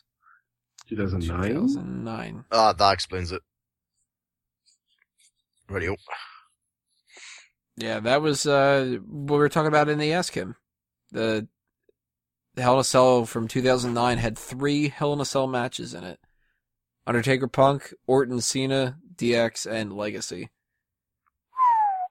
Fucking Orton and Cena. Jesus Christ. Now, Well, to be fair, I, Cena understand, did have I, enough of a understood- I understand Orton and Cena in Hell in a Cell, but hmm I don't understand it the second time. on the third, Wait, they've done three times? eventually, trust me. Okay. Wow. I don't doubt it. No, they didn't have a three Hell in a Cell matches. It'll probably be their retirement match. They didn't even have two, did they? Do you know what the Yeah, they did. you know what the worst Hell in a Cell match was? Oh, he did. Yeah, that's right. What? Worst what would Hell you in a say is? Um, fuck. There's a lot of them that have happened. I'm gonna have to search the list. Tony, what would you worst? say? Worst Hell in a Cell? Worst Hell in a Cell ever. Are you going to count the dog kennel? That's exactly what I was thinking of. Oh, like if you count, I didn't count it because it wasn't called Hell in a Cell, but if we're going by those standards, yeah, definitely the worst one ever. well, where the vicious dogs all sat and pissed themselves. Yeah, you you kind of can't compare, even as bad as some of the other ones might have been. You can't compare it to a match where literally dogs shit all over the place. God bless the commentator's heart. So they tried to make him sound like they were vicious dogs. It's bad. Like they fucking. It's when that it's that kid that had an idea and then just tried tried to keep making it better and better and just fucked it up. Oh, you mean Vince All right. Russo? Yeah. All right, let's have a cage match. All right, let's have a cage inside of a cage. Let's put dogs in between the cages. Oh, and then let's light it on fire. Who was that? Was it Big, Big Boss Man and Al Snow, was it? Or Big Yeah, Boss Man and what a uh, Jig fucking- Snake? No, No, it's that Big Boss Man else though. did you really just say Uh, Jake the Snake? I don't know why I thought Jake the Snake. oh, I got a great idea. Let's do a Hell in a Cell, but with snakes inside. That'd be pretty cool. What does everybody want? Snake. And then we'll set it on Al Snow fire in fucking Hell in a Cell. And electrify it. In fact, let's make it electric else. eels. Oh shit! I'm glad they've never done an electric Hell in a Cell. I don't. I want to see an electric anything after what TNA did with the cage. Electric Oh, eel in a cell. goodness. Wait, All right. what did TNA do with the cage? All right, so their idea of an electric cage was um, when the guys get hit up against the wall, we're going to press a button that makes the lights dim and flicker a bit and make buzzing noises. And they didn't do it on time, so it happened afterwards. It was fucking. So anytime Bubba. Ray is questioning his placement in WWE, they should just show him tapes of that and be like, "Oh yeah, gonna be back."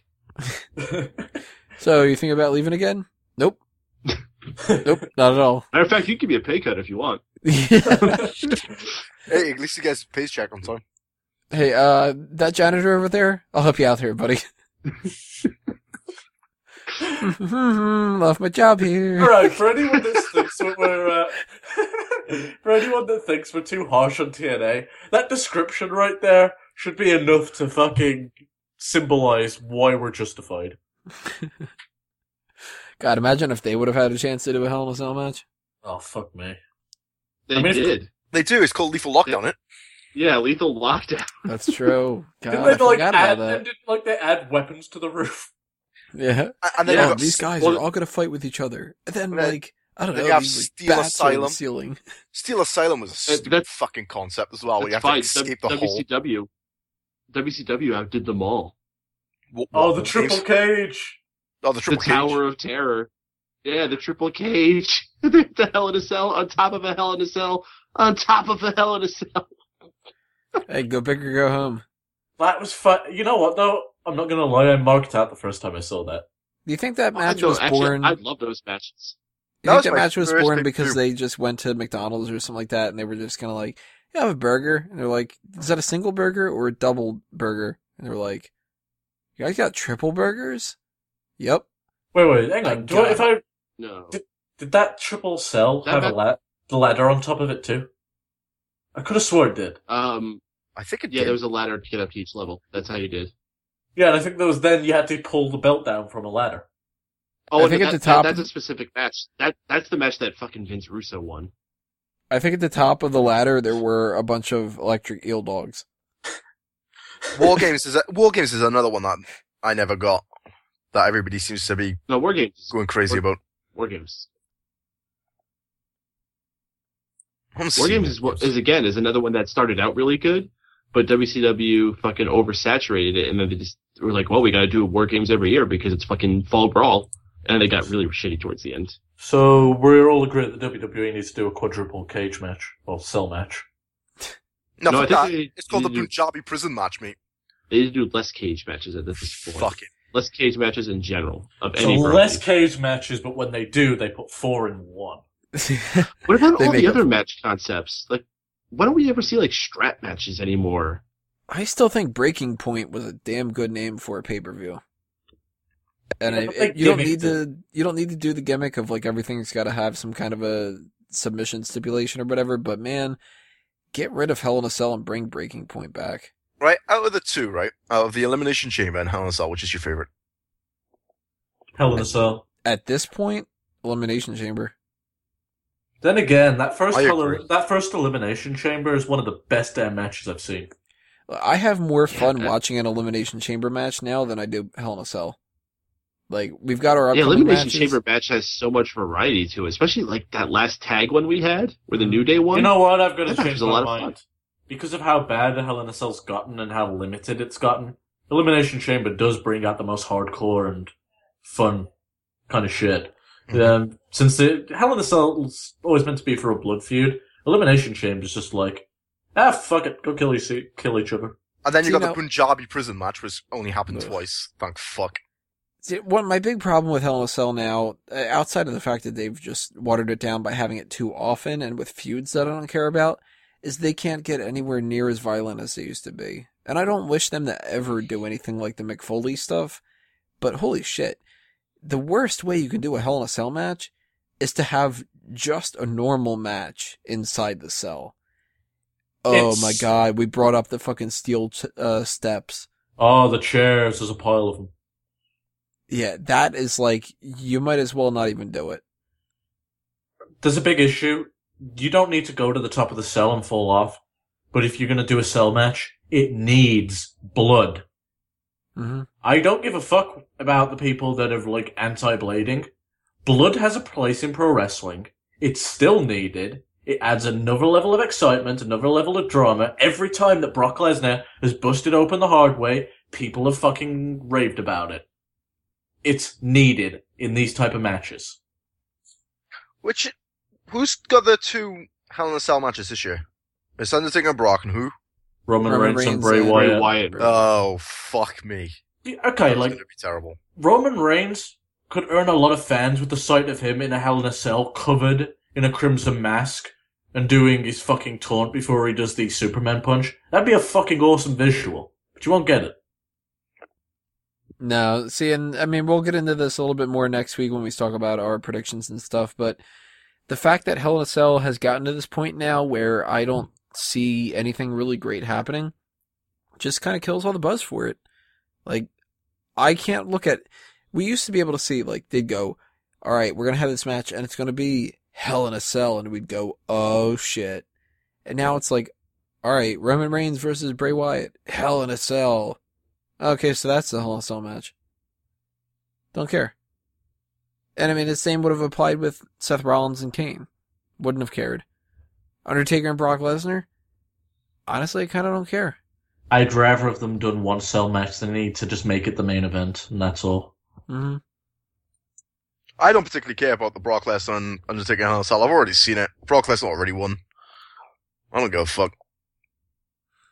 Actually, there's one visual from that Hell in a Cell which is fucking awesome. Undertaker grabs Paul Heyman's tie through the cell and starts yanking him into the cage repeatedly, and Heyman does like an awesome juice job. So, one other topic that uh, I wanted to bring up here before we end this off, and we're kind of on the subject of why they shouldn't have a Hell in a Cell pay per view.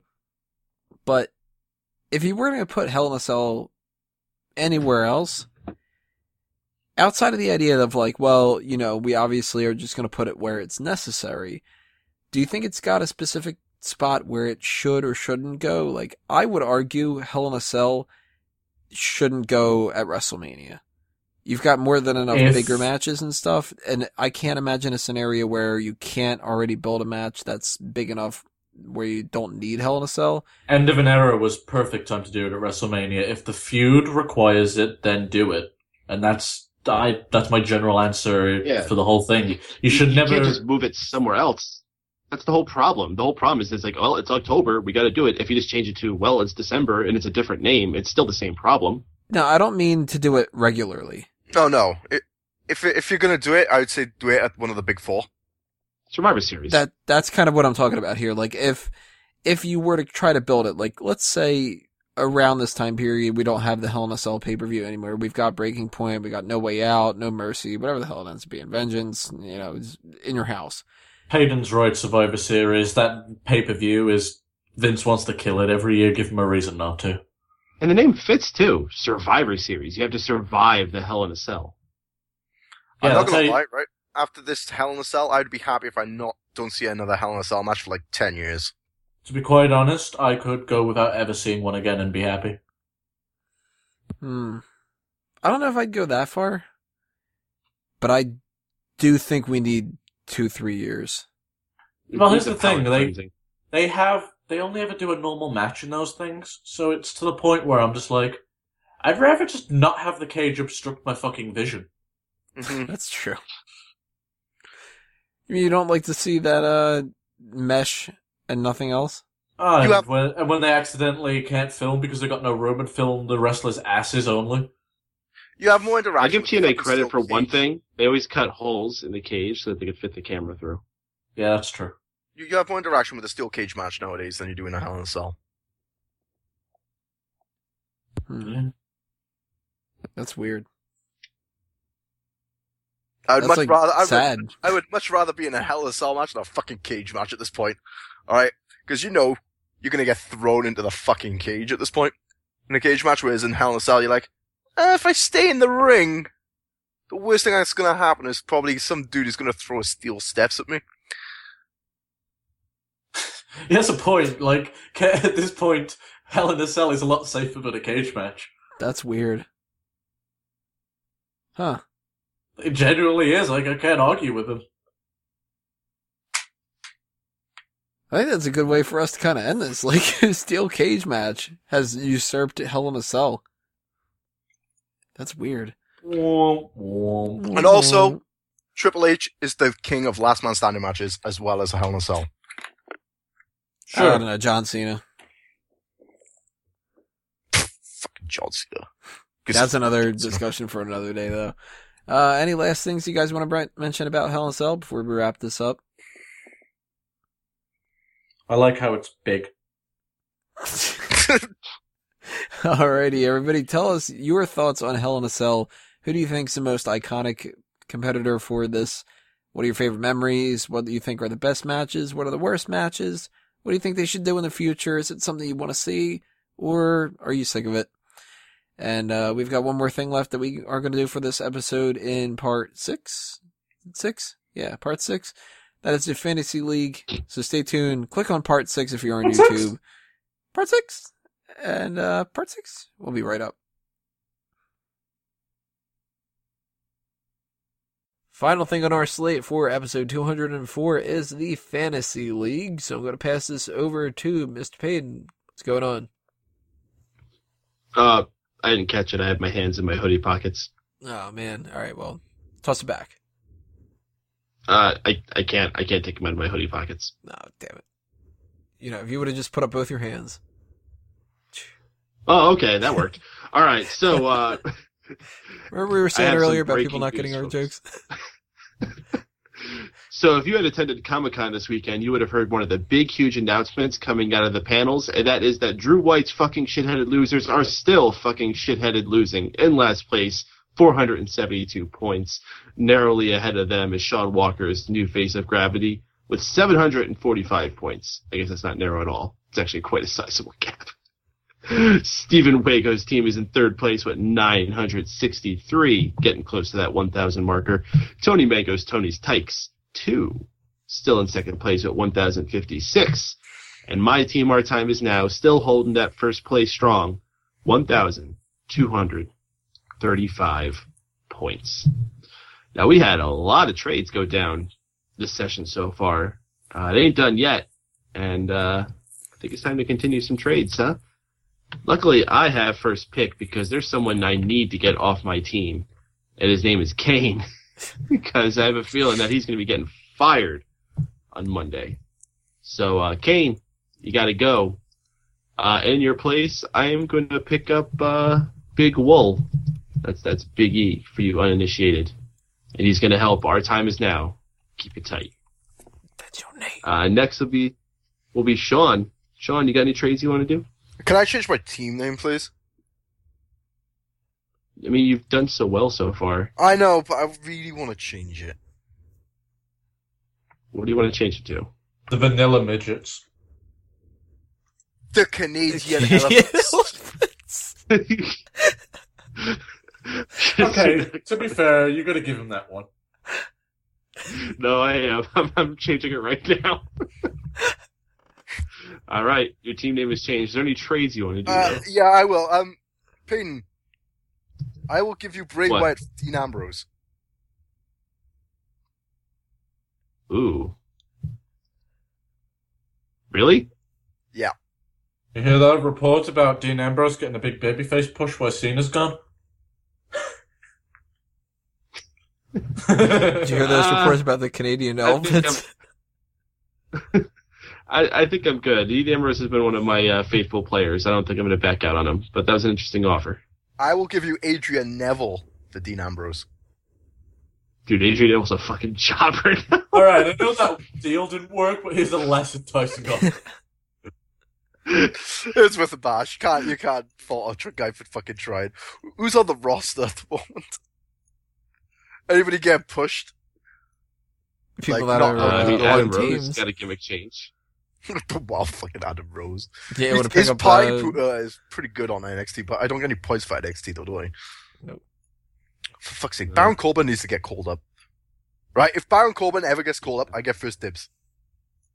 That's the rules. No, that's not how it works. is my one to watch. But at this current time, So, Sean, you got any fucking trades you want to do? at this current time, the Canadian elephants will rest. Going to the elephant graveyard. Uh, Tony, you're next up. Uh, I'm gonna be making trades eventually, but this week I think I'm gonna keep it the same. Wago. Alright, I'm going to take Sean's Dolph Ziggler and give him Rusev. Right, Sean? Cool. No. Uh, well, I got nothing. I'll, then. I'll, I'll, I'll, I'll do one. I'll do one.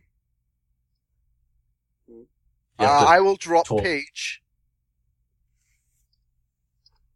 for Xavier Woods. Mhm. Interesting. Hey, Uh, everybody wants the New Day now, huh? No, I dropped him off my team. All right, everybody wants the New Day, huh? Except for Wago. well, uh, Paige is on the table if anybody wants her. Oh, that sounded dirty. Page on the table. Going, once, going twice. Any final trades? Going once, going twice, and we are done. Teams are locked in for this week. Keep up to date on the latest rosters, scores, rules, whatever you want to find out about it by heading to WWE Fantasy League. com. All right, everybody. That means that the only thing left we have to do for this episode are the plugs. So, Sean, what do you want to plug? Uh, I will be recording my new show, which is called Premier Pals, on Thursday. Which is, um, if you're gonna follow me, uh, follow me on Facebook, which is facebook.com forward slash Premier Pals. And on the Twitter, which is twitter.com forward slash the Premier Pals. You see, I've got it all sorted this time. No fucking numbers. Just Wow, fucking Sean. words. I'm no impressed. spaces. It's Premier Pals. Alright?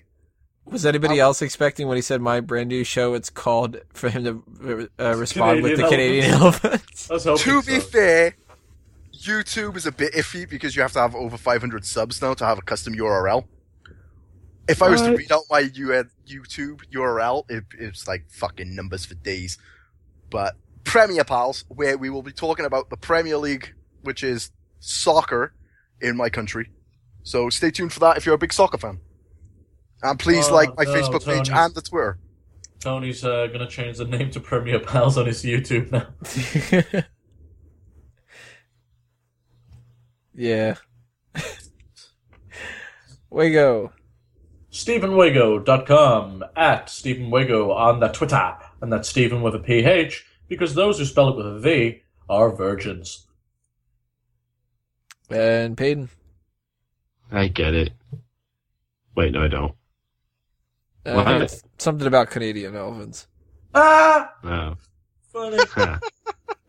Follow me on Twitter at MRPADEN. That's Mr. Payton.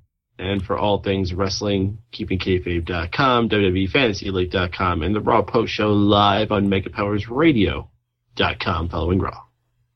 Alrighty, guys. And for my side of things, if you didn't catch it in the rest hold, shame on you. But just in case you didn't remember about all the other things like the Sign Me Up initiative and the ways that you can help promote Smark Out Moment and help support us on the monetary side of things and anything else like that.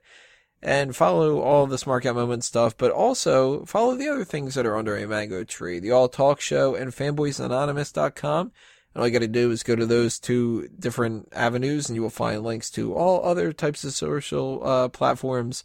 Follow it on everything, like it, subscribe, etc., etc. All that goes far. Just share it around with all your friends and family. Get us some new friends, new family, and we'll greatly appreciate that. Now that was in for this episode. Next week we're going to be doing our predictions for Hell in a Cell, and I haven't quite figured out if we're going to do that separate from Smack Talk or not. And if we do do it separately, then maybe we'll do some other kind of a main event. Who knows? That'll end up happening when it ends up happening. But until then, this has been another Smark Out moment, and we're being counted out.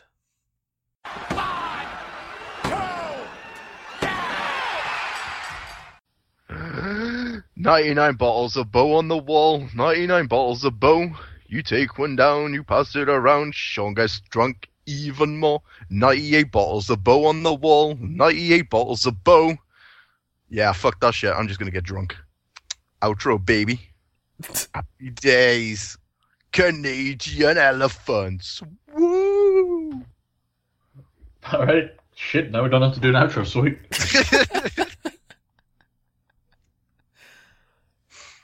Good enough.